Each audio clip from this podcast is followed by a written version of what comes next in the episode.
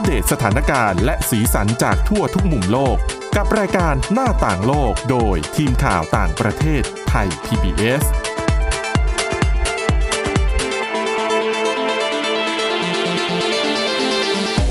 สวัสดีค่ะ ต้อนรับคุณผู้ฟังเข้าสู่รายการหน้าต่างโลกนะคะ มาอัปเดตสถานการณ์แล้วก็สีสันจากทั่วทุกมุมโลกกับทีมข่าวต่างประเทศไทย PBS ค่ะ วันนี้กับคุณอาทิตย์สมนเรืองรัศนทร และดิฉันทิพตะวันธีรนัยพงค์ค่ะ สวัสดีค่ะ สวัสดีค่ะ วันนี้นะคะ เราขอเริ่มเรื่องแรกเนี่ย จริง ๆ เป็นประเด็นต่อเนื่องมาจากเมื่อวานนี้ค่ะ เรื่องของการเมืองมาเลเซียที่กำลังร้อนแรงกับคดีความของอดีตผู้นำมาเลเซียอย่างมูยิดินยัตซินนะคะ ล่าสุดเนี่ย ถูกตั้งข้อหาแล้วเมื่อวานเนี่ยมีกระแสข่าวว่าเขาน่าจะถูกตั้งข้อหาวันนี้ แล้วค่ะก็เป็นไปตามคาดจริง ๆ โดนตั้งข้อหาหลายกระทงนะคะ อืม คือนี่ไม่ใช่แค่เรื่องกองทุนที่คุณทิพย์ตะวันจพูดริงอาๆเนี่ย หลักๆ เนี่ยคือเรื่องของกองทุนค่ะ แต่ว่าโดนทั้งข้อหารับสินบนอ๋อแล้วก็ฟอกเงินด้วยโอ้โหสำหรับข้อหารับสินบนนะคะ โดนไปทั้งหมด4กระทงค่ะ เนื่องจากเอ่อโดยเขาถูกกล่าวหานะคะว่ารับสินบนเป็นเงินเนี่ยมูลค่าสูงมากทีเดียวค่ะ 200 มากกว่า 230 ล้านริงกิต หรือถ้าคิดเป็นเงินไทยเนี่ย 1,806 ล้านบาท อันนี้แค่เรื่องรับสินบนนะคะ แล้วรับสินบนเนี่ยเป็นกรณีไหน รับสินบนเนี่ยเป็นกรณีที่เขาเนี่ยได้รับเงิน ตามค่ะข้อกล่าวหานะคะ คือได้รับเงินจากบริษัทที่ได้ประโยชน์จากโครงการในกองทุนของเรื่องของโควิด -19 ค่ะ คืออธิบายให้เข้าใจง่ายๆ คือตามปกติแล้วจริงๆ เป็นเหมือนกันทุกประเทศนะคะ คือรวมทั้งบ้านเราด้วยค่ะคือเวลามีวิกฤตอะการแพร่ระบาดของโควิด -19 รัฐบาลหลายชาติเขาก็จะมีการตั้งกองทุนเหมือนกองทุนพิเศษขึ้นมาค่ะ หลายที่ทำแบบนี้นะคะค่ะก็คือตั้งกองทุนพิเศษขึ้นมาเพื่อช่วยในเรื่องของบรรเทาพิษเศรษฐกิจให้กับประชาชน อาจจะเป็นภาคประชาชนทั่วไปค่ะ ก็คืออาจจะเป็นการอัดฉีดเงินสนับสนุนหรือพักชำระหนี้จ่ายนู่นจ่ายนี่ให้นะคะค่ะ อันนั้นเป็นเรื่องของภาคประชาชนอีกส่วนหนึ่งคือเป็นเรื่องของภาคธุรกิจ ที่ธุรกิจต้องปิดตัวธุรกิจต้องช่วงปิดเมือง ขายไม่ได้ต้องปิดร้านอย่างเงี้ยอืมธุรกิจก็สามารถไปขอเงินช่วยเหลืออะไรแบบนี้ได้ เหล่านี้คือเป็นคือก่อนที่จะทำอะไรได้เนี่ยรัฐบาลต้องตั้งกองทุนขึ้นมาก่อน ซึ่งค่ะสำหรับมาเลเซียเองเนี่ย รัฐบาลมาเลเซียเขาตั้งกองทุน ที่เป็นกองทุนที่เขาบอกว่าใช้สำหรับการฟื้นฟูเศรษฐกิจ เพื่อรับมือกับโควิด -19 เขาเรียกว่าโควิดฟันค่ะ ตัวโควิดฟันนี่แหละ ที่จะต้องเอาไปจ่ายให้กับในโครงการต่างๆ ให้กับบริษัทต่างๆ ในมาเลเซียอืมนี่แหละเป็นที่มาของข้อกล่าวหานี้คือเขาบอกว่า ตัว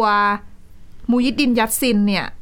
ตอนนั้นเนี่ยดำรงตำแหน่งในช่วงปี 2020 ถึง 2021 ก็เป็นช่วงของการแพร่ระบาดแบบแรงๆนะคะ ก็เขาบอกว่าเรียกรับเงินจาก คือเรียกรับสินบนจากบริษัทเหล่านี้ที่ค่ะได้ประโยชน์จากโครงการเงินก้อนนี้อืมเขาบอกว่าถ้าตัดสินว่าผิดจริงนะคะหนึ่งกระทงเนี่ย มีโทษจำคุกสูงสุด20ปีโอ้โหอันนี้แค่รับสินบนค่ะ รับสินบนสี่กระทงอย่างที่บอกมีฟอกเงินด้วยอีกสองกระทงนะคะ ฟอกเงินเนี่ยเขาโดนในข้อหาที่เกี่ยวข้องกับเอาเงินเนี่ยไป ไปผ่านบัญชีของพักเบอร์ซาตู ซึ่งเป็นพักของเขาเองนะคะค่ะมูลค่าของเงินที่มีการที่เขาถูกกล่าวหาว่าฟอกเงินเนี่ย195 ล้านริงกิต หรือว่ามากกว่าเออหรือว่าราวๆ1,515ล้านบาท ข้อหานี้นี่โทษจำคุกสูงสุด15ปีนะคะ ข้อหาละ โอ้โห คือยาวเลยล่ะค่ะแล้วแต่ตอนนี้นะคะ คือเมื่อวานเนี้ยที่เขาไปให้การค่ะให้ปากคำกับตัวคณะกรรมาธิการปราบปราม การทุจริตมาเลเซียเนี่ย พอให้ปากคำเสร็จ หลังจากนั้นโดนจับอืมแต่ตอนนี้ล่าสุดนะคะ ได้รับการปล่อยตัวแล้วค่ะคือยื่นประกันแล้วก็ประกันตัวออกมานะคะ แต่ถูกยึดหนังสือเดินทาง โอ้โห ป้องกันหลบหนีออกนอกประเทศค่ะ โดยเขาบอกว่ามูยิดดินยัตซินนี่ถือเป็นผู้นำอดีตผู้นำมาเลเซียคนที่สองแล้ว ที่โดนคดีความที่เกี่ยวข้องกับการทุจริตหลายคนจำกันได้ก่อนหน้านี้ก็คือนาจิปราซักค่ะ กรณีนั้นก็คือวัน MDB เป็นเรื่องของการทุจริตกองทุนเหมือนกัน เป็นกองทุนรัฐ เพื่อช่วยเหลือประชาชนนะนะคะค่ะเออก็พอโดนตั้งข้อหาแบบนี้ ก็แน่นอน อดีตผู้นำออกมาปฏิเสธ คือปฏิเสธมาโดยตลอดว่า อันเนี้ยมันเป็นเรื่องของเกมการเมืองอืมอืมแต่ว่าหลาย ๆ คนก็มองว่า เอ๊ะมันไม่น่าใช่หรือเปล่า คือก็มีคือกลุ่มผู้สนับสนุนเขาก็มองว่ามันเป็นเรื่องของการเมืองหรือเปล่า แต่ว่าในอีกกลุ่มหนึ่งเขาก็มองว่าชุ มาเลเซียกำลังเผชิญกับวิกฤตการทุจริต เป็นวงกว้างโดยเฉพาะในภาครัฐนะคะค่ะซึ่งมันเห็นชัดเจนมากขึ้นตั้งแต่สมัยของนาจิปราศักดิ์แล้ว แล้วก็มันก็ย่ำแย่ลงแล้วก็ไม่ได้ดีขึ้น ดังนั้นเนี่ยการตั้งข้อหาอดีตผู้นำมาเลเซียในครั้งเนี้ยทำให้นักวิเคราะห์การเมืองมาเลเซียหลายคนเขามองนะคะว่า ประเด็นเนี้ยน่าจะเขาเรียกว่าเป็นแต้มภาษี คือเหมือนเป็นแต้มต่อแล้วก็เป็นภาษีให้กับ รัฐบาลของอันวาอิบราฮิมอืมเพราะว่าตั้งแต่ก่อนเขาขึ้นมาดำรงตำแหน่งแล้วนะคะ อันวาอิบราฮิมเนี่ยเขาประกาศชัดเจนว่าเขาจะขึ้นมาค่ะเพื่อจัดการกับปัญหาการทุจริตในประเทศ ที่มันย่ำแย่มากๆ แล้วก็อย่างที่เมื่อปีถ้าฉันจำปีไม่2018นะที่เขาขึ้นมาจับมือกับมหาธีมูฮัมหมัด ตาเออเป็นพันธมิตรแห่งความหวังอะค่ะ ค่ะ เออ แล้วก็โค่นล้มพักอัมโนของนาจิบบราซักลงไปได้ อันนั้นเป็นช่วงเป็นเป็นความหวังแรกนะของค่ะชาวมาเลเซียจำนวนไม่น้อยที่จะให้กลุ่มเนี้ยขึ้นมาเพื่อปราบปรามการทุจริต แต่สรุปแล้วก็มีปัญหาเรื่องของการแย่งอำนาจขัดแย้งภายใน จนทำให้ปัญหาคือคนส่วนหนึ่งมองว่าปัญหามันไม่ได้ถูกแก้ไข แล้วก็เหมือนกับ ปล่อยให้เนิ่นนานมาเรื่อยๆ จนมาครั้งนี้หลายๆ คนก็เลยมองว่าเนี่ยแสดงให้เห็นนะ การที่มาเลเซียออกมาเหมือนจัดการอย่างจริงจังกับการทุจริตคอร์รัปชันแบบนี้ก็ถือว่าถือว่าเป็นหนึ่งในนโยบายที่อันวาอิบราฮิมผลักดันได้ค่อนข้างสำเร็จนะคะคะ แล้วก็สอดคล้องกับเจตนารมณ์ของเขาที่เขาบอกว่าจะจัดการ การทุจริตที่เกี่ยวข้องกับนักการเมืองต่าง ๆ แบบนี้รวมไปถึงการใช้โดยเขาเนี่ยบอกว่าจะไม่ยื่นมือเข้าไปแทรกแซงหรือว่าอืมไม่ไม่ได้ไปแทรกแซงในกระบวนการด้วยอะนะคะค่ะหรืออาจจะเป็นเพราะใกล้เลือกตั้งแล้ว หรือเปล่าก็เลยเหมือนมีผลงานออกมา ก็อาจจะเป็นไปได้ เพราะค่ะว่าการทำแบบนี้ก็ถือว่าเป็นความสำเร็จหนึ่งที่น่าจะทำให้บรรดาฐานเสียงหลายคน พอใจอยู่พอสมควรนะคะ เพราะว่าถือว่าทำได้ตามนโยบายที่ตัวเองประกาศมาก่อนหน้านี้ค่ะ อืม แล้วก็ตัวตัวอันวาเองเนี่ยก็น่าจับตามองนะคะ เพราะว่าเกาะตอนขึ้นมาเนี่ย หลายคนมองว่าจะอยู่ในตำแหน่งได้นานแค่ไหน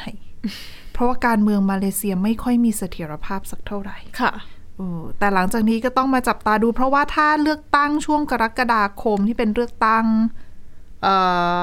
ในระดับรัฐเนี่ยเขาได้เสียงเยอะหรือว่าอะไรแบบเนี้ยอาจจะอาจจะทำให้หลาย ๆ คน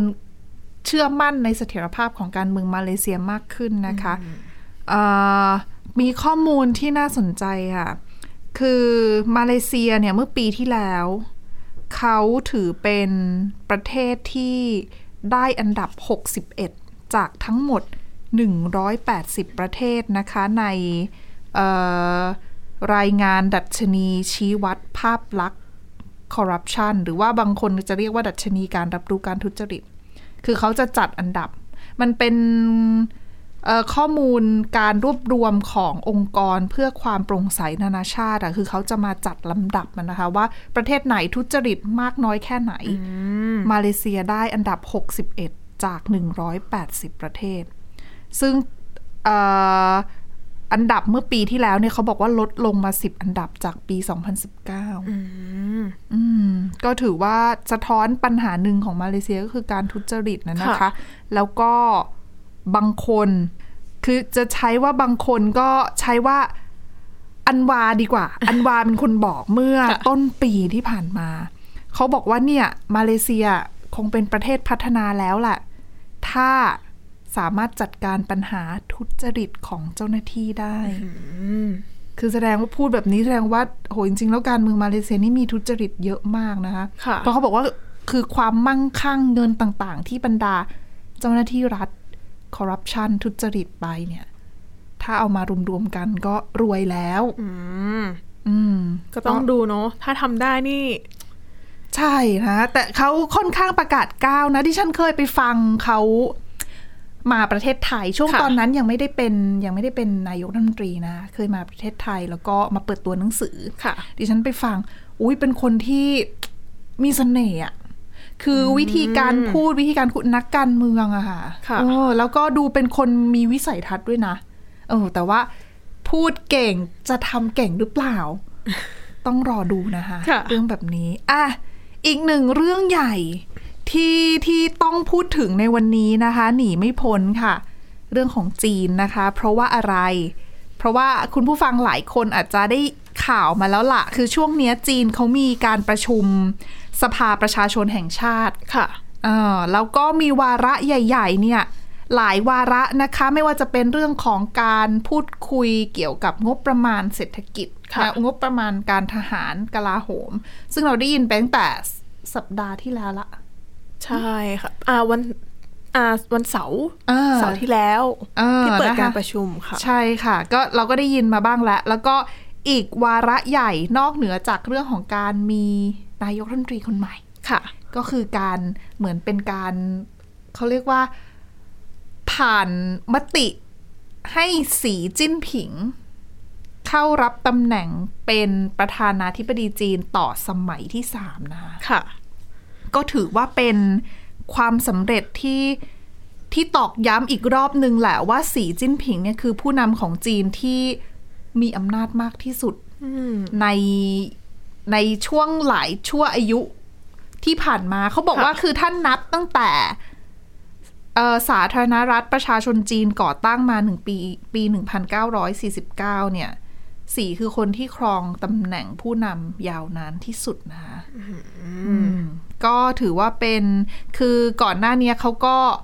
ได้รับตำแหน่งเลขาธิการพักต่ออายุไป 5 ปีนะคะ พร้อมกับเป็นผู้นำเออกองทัพเมื่อเดือนตุลาคมปีค่ะที่แล้ว ก็คือเหมือนเป็นการปูทางมาเรื่อยๆแหละอืมแต่ก็ต้องมีการประกาศรับรองเนาะใช่ค่ะ ก็ เขาบอกว่าคือนักวิเคราะห์ตะวันตกหลายคนรวมทั้งสื่อเนี่ยเขาก็มองว่าจริง ๆ แล้วสีจิ้นผิง รับตำแหน่งผู้นำจีนแบบนี้คือต้องการที่จะทำเพื่อผลประโยชน์ของตัวเองหรือเปล่า เพราะว่ามีการ ก็บรวบรวมข้อมูลแล้วก็พบว่าสมาชิกในครอบครัวของสีเองเนี่ยมีความมั่งคั่งมีเงินมากขึ้นรวยมากขึ้น เมื่อเขาอยู่ในตำแหน่งค่ะแต่ว่ามีนักวิชาการบางคนนะคะ รวมไปถึงนักเขียนที่เขาเขียนหนังสือ เกี่ยวกับสีจิ้นผิงเองเนี่ยเขาก็บอกว่าในความเห็นของเขามองว่าสีไม่ได้ทำเพื่อผลประโยชน์ส่วนตัว ในมุมมองของเขานะไม่ได้ค่ะทำเพื่อผลประโยชน์ส่วนตัวแต่เป็นความต้องการ ที่จะทำให้จีนก้าวขึ้นมาเป็นมหาอำนาจที่ทรงอำนาจมากที่สุดของโลก แต่ว่าตอนนี้อิทธิพลจีนก็เรียกว่าแผ่ขยายมาเรื่อยๆเนาะใช่ค่ะค่ะก็เศรษฐกิจนะ ตอนนี้ก็เป็นเบอร์สองมค่ะสำหรับการทหารกลาโหมหลายๆคนบอกว่าน่าจะเป็นเบอร์สามละ แล้วรัสเซียที่เจ็บช้ำจากค่ะยูเครนเนี่ย ก็ต้องรอดูนะว่าจะเป็นยังไงแล้ว จีนจะแซงขึ้นมาเป็นอันดับสองไหม แล้วก็ล่าสุดตัวที่มีการประกาศอ่าอัดฉีดงบกลาโหมเพิ่มค่ะขึ้น ถึงแม้จะเป็นยอดเยอะ แต่ว่าเขาบอกว่าก็ยังน้อยกว่าสหรัฐอยู่ดี แต่ยอดเยอะขนาดคืองบสูงขนาดเนี้ยเขามองว่าน่าจะช่วยพัฒนาอะไรจีนได้เยอะมากขึ้นค่ะรวมไปถึงจีนปกติแล้ว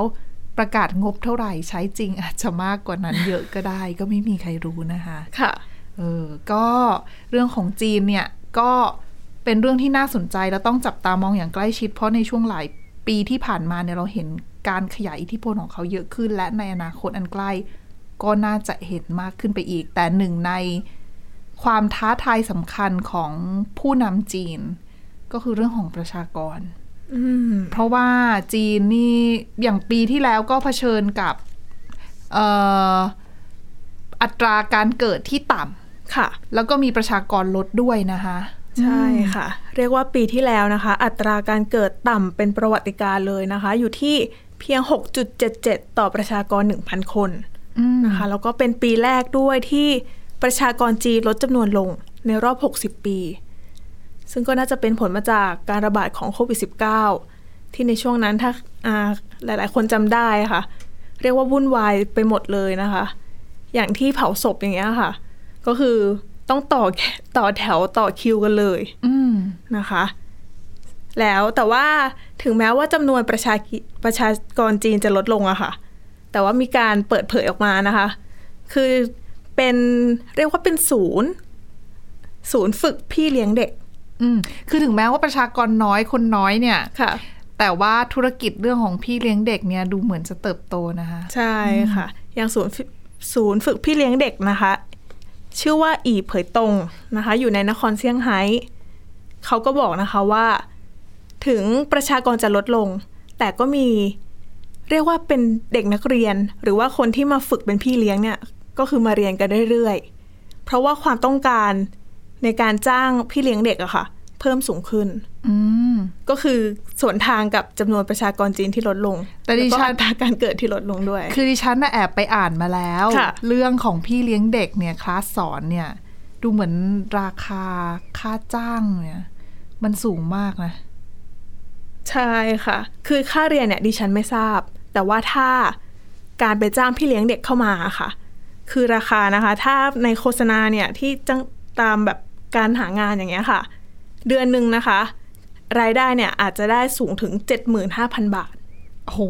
เดือนหนึ่งนะ ใช่ต่อเดือน คือคุณผู้ฟังได้ยินแบบเนี้ยไม่แปลกใจคือตอนดิฉันได้ยินดิฉันก็รู้สึกไม่แปลกใจว่าทำไมคนจีนถึงไม่อยากมีลูก อันนี้แค่ค่าพี่เลี้ยงเด็กนะคุณ ใช่ค่ะ แล้วปกตินะคะ ค่าแรงเฉลี่ยของจีนเนี่ยจะอยู่ที่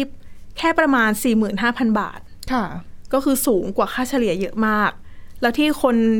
มาเรียนที่ศูนย์ฝึกเยอะขึ้น เพราะว่า อยากจะเพิ่มทักษะของตัวเองอืมเพราะว่าตอนเนี้ยค่ะ คือมีผู้เชี่ยวชาญออกมาบอกว่า พอคนจีนเริ่มที่จะมีลูกแค่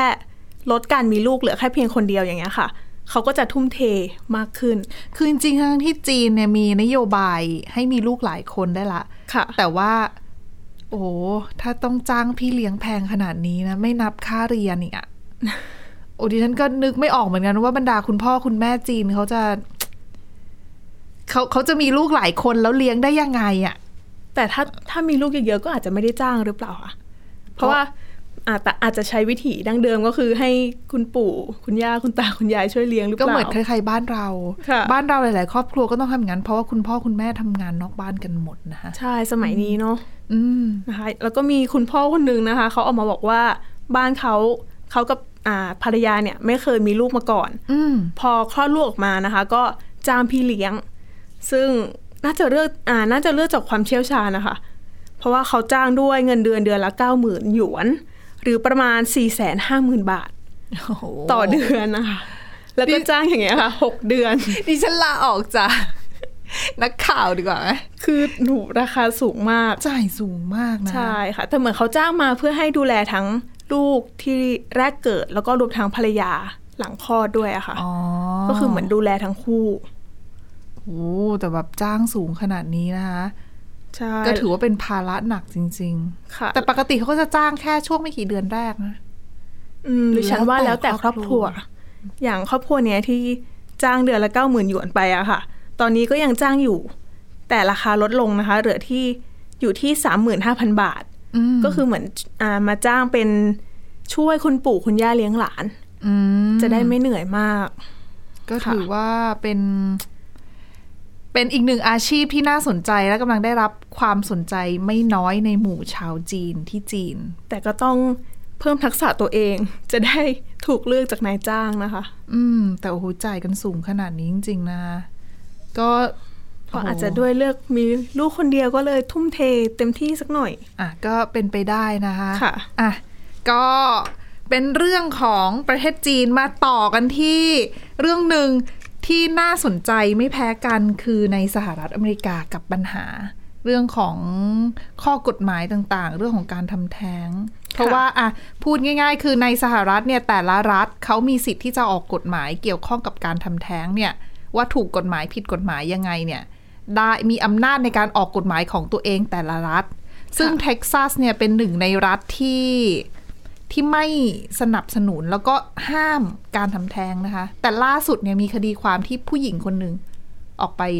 ฟ้องร้อง ใช่ค่ะ แล้วก็ไม่ใช่ผู้หญิงคนเดียวด้วย ก็คือมีหลาย ๆ คนที่เจอเหมือนเธอนะคะเหมือนอ่าคือเธอเนี่ยน้ำคร่ำแตกตอนท้องได้ 17 สัปดาห์ 17 กี่เดือนอะประมาณ 5 เดือนเท่านั้นเองนะคะ ซึ่งพอเป็นอย่างนี้แล้วเนี่ย แน่นอนว่าลูกเธอไม่สามารถมีชีวิตต่อไปได้อะค่ะ แต่พอเธอไปโรงพยาบาลในรัฐเท็กซัสนะคะ คุณหมอกลับปฏิเสธไม่ยอมทำแท้งให้ เราจะไม่เป็นอันตรายกับแม่เหรอ ใช่เพราะว่าเสี่ยงต่อคุณแม่มากนะคะ ค่ะ แล้วคุณเธอนะคะ ก็เรียกว่าติดเชื้ออืมแล้วก็เสี่ยงต่อภาวะตกเลือดด้วยนะแต่คะถ้าแต่อันเนี้ยคือมีผลกระทบต่อชีวิตของแม่เนี่ย ปกติแล้วควรจะทำแท้งให้ไหมอะ แต่ว่าพอสามวันให้หลังอะ ก็ทำให้อ่าเพราะว่าเธอติดเชื้อเนี่ยแหละค่ะอ๋อก็คือก่อนหน้านี้อาจจะยังไม่ติดเชื้อ ก็คือต้องรอคือต้องรอก่อนให้รอให้ให้ให้อันตรายก่อนนะคะ ใช่ค่ะอืมซึ่งก็เลยเนี่ยค่ะ เป็นที่มาให้เธอนะคะ แล้วก็ยังมีผู้หญิงอีกหลายๆเคสเนี่ย มารวมตัวยื่นฟ้องโรงพยาบาลนะคะ ที่ไม่ยอมเรียกว่าปฏิเสธ การดูแลคนไข้ก็ได้เลยนะคะ อย่างนี้ อย่างเงี้ยคือมันเป็นการมองในแง่หนึ่งดิฉันว่าก็เป็นการเพิ่มความเสี่ยงของของคนไข้ด้วยเหมือนกันนะคะเพราะกลายเป็นว่าจะทำแท้งให้เลยเพื่อลดความเสี่ยงไม่ต้องมาอันตราย ทั้งทั้งๆที่รู้อยู่แล้วว่าเหตุการณ์แบบนี้เกิดขึ้น มันจะตามมาด้วยอะไรหนึ่งสองสามสี่ค่ะแต่กลับรอให้หนึ่งสองสามสี่นั้นเริ่มเกิดก่อนใช่แล้วก็ยื่นมือเข้าไปยื่นมือเข้าไปช่วย ซึ่งจุดเนี้ยเองอะ่ะ มันก็อาจจะทำให้คุณแม่เสี่ยงต่อการเสียชีวิต ภาวะแทรกซ้อนต่างๆ เราไม่รู้อะมันเป็นเรื่องของโรคเป็นเรื่องของสุขภาพอะนะคะ ใช่ค่ะ แล้วนอกจากที่เธอจะติดเชื้อด้วยนะคะ เธอยังสูญเสียท่อนำไข่อืมใช่ ซึ่งเธอก็บอกบอกเลยนะคะ ว่าไม่สามารถอธิบายสิ่งที่เจอได้เลย เพราะว่าหดหูมากจริงแล้วอย่างนี้จะท้องได้อีกไหมอะๆดิฉันไม่แน่ใจว่าอาจจะสูญเสียกี่ข้างดิฉันไม่แน่ใจอะค่ะ แต่ว่าก็ส่งผลกระทบต่อ เธอในอนาคตอย่างแน่นอน สุขภาพจิตอะดิฉันว่านอกจากเสียลูกแล้วนะอืมใช่ค่ะ ซึ่งเธอก็ออกมาอ่ากล่าวโทษนะคะว่าที่โรงพยาบาลเนี่ยปฏิเสธอาจจะเป็นเพราะว่ากฎหมายในรัฐเท็กซัสอะค่ะ ค่ะ คือเขากำหนดไว้นะคะว่า ห้ามทำแท้งนะคะ แล้วถ้าคุณหมอคนไหนฝ่าฝืน อาจจะต้องโทษจำคุกถึง 99 ปี 99 ปีเลยเหรใช่อค่ะ แต่เขาคือมีกรณียกเว้นค่ะนะคะคือเขาอ่าถ้าเป็นเคสที่อันตรายถึงชีวิต หรือว่าเสี่ยงต่อการต่อการเกิดความบกพร่องทางร่างกายอะค่ะ ก็คือทำได้ แต่หลายๆคนก็บอกว่า คือคำพูดเนี้ยคลุมเครือมากเออมันอยู่ที่การใช่วินิจฉัยของศาลการพิจารณาของศาลว่า การที่แพทย์ตัดสินใจทำแท้งให้แบบเนี้ยอันตรายหรือไม่อันตราย ดังนั้นหมอบางคนก็อาจจะ ไม่กล้าเลือกทำ หรือเปเลือกล่าเพื่อความปลอดภัยคือให้จริง ๆ อะ ให้เห็นแล้วอันตรายจริง ๆ แบบนี้ ถึงจะกล้าทค่ะซึ่งเธอก็กล่าวโทษว่าเป็นเพราะกฎหมายนี้ทำให้คุณหมอหลาย ๆ คนนะคะกลัวำค่ะแล้วก็ไม่กล้าที่จะตัดสินใจรักษาเธออะค่ะ อืม มันก็ยากเหมือนกันนะคะ ใช่ค่ะ ซึ่งนอกจากเคสนี้ก็ยังมีเคสอื่นๆอีกนะคะ อย่างเคสนี้คือ เธอเรียกว่าเสี่ยงเหมือนกันน้ำคร่ำแตก ก่อนเหมือนกันนะคะ แล้วก็ถูกคุณหมอปฏิเสธเหมือนกันอืมสิ่งที่เธอต้องทำก็คือ ต้องบินไปรักษาที่รัฐอื่นอ่าไปที่โคโลราโดโอ้ลุงก็ไม่เพิ่มความเสี่ยงให้เธอเหรอใช่ไหมใช่ค่ะ แล้วค่าใช้จ่ายก็ต้องออกเอง ทุกอย่างต้องทำเองทั้งหมดเลย ก็ถือว่าเป็นปัญหาเหมือนกันนะคะ เรื่องของการทำแท้งคือบางทีเรามองว่ามันมันเป็นเรื่องของจริยธรรมทำแท้งไม่ได้หรือเปล่าอะไรเงี้ย มันก็ บางคนเขาจำเป็นจริง ๆ นะคะ ใช่ค่ะอืมแล้วมีอีกหนึ่งเคสคือระหว่างที่เดินทางย้ายโรงพยาบาลนะคะค่ะมีคนมาเหมือนเป็นกลุ่มประท้วงอืมมาถือป้ายเป็นรูปทารกเสียชีวิตอย่างเงี้ยค่ะแล้วก็เหมือนกล่าวหาเธอว่าเธอจะเป็นฆาตกรฆ่าลูกตัวเอง ทั้งๆที่เธอคือจำเป็นต้องทำอะค่ะ เพราะว่าถึงปล่อยไว้ลูกก็ไม่สามารถมีชีวิตต่อได้ คือจริงๆ เรื่องเนี้ย คือดิฉันอาจจะพูดจากมุมมองของดิฉันเองด้วยค่ะนะคะ คือเราก็มองว่าเราเป็นผู้หญิงเนาะเราก็มีสิทธิ์ที่จะเลือกในในในทางเดินของเราชีวิตของเราได้อะนะคะค่ะส่วนหนึ่ง เพราะว่าอะบางทีเด็กที่เกิดมาเราถ้าเราไม่พร้อมหรือว่าเราคือเป็นอันตรายกับเราอะค่ะเออในเรื่องของสุขภาพหรือว่าอาจจะเป็นอันตรายกับเด็กด้วยหรือเปล่า อันเนี้ยเออมันก็ต้อง ดูให้ดีเนาะแล้วเรื่องของกฎหมาย ก็สำคัญเหมือนกันแต่ในสหรัฐอเมริกาเนี่ยเรื่องของกฎหมายทำแท้งเนี่ยเป็นประเด็นที่ถกเถียงกันใช่ไม่รู้จบนะคะ แล้วมีปัญหากันทุกครั้ง รวมไปถึงเป็นหนึ่งในนโยบายที่ Republican กับ Democrat เองเนี่ย ก็จะเห็นต่างกันในบรรดาในในส่วนของกลุ่มผู้สนับสนุนนะนะคะ อะและนี่คือทั้งหมดของรายการหน้าต่างโลกในวันนี้ค่ะ คุณผู้ฟังสามารถติดตามฟังรายการของเราได้ที่ www.thaipbs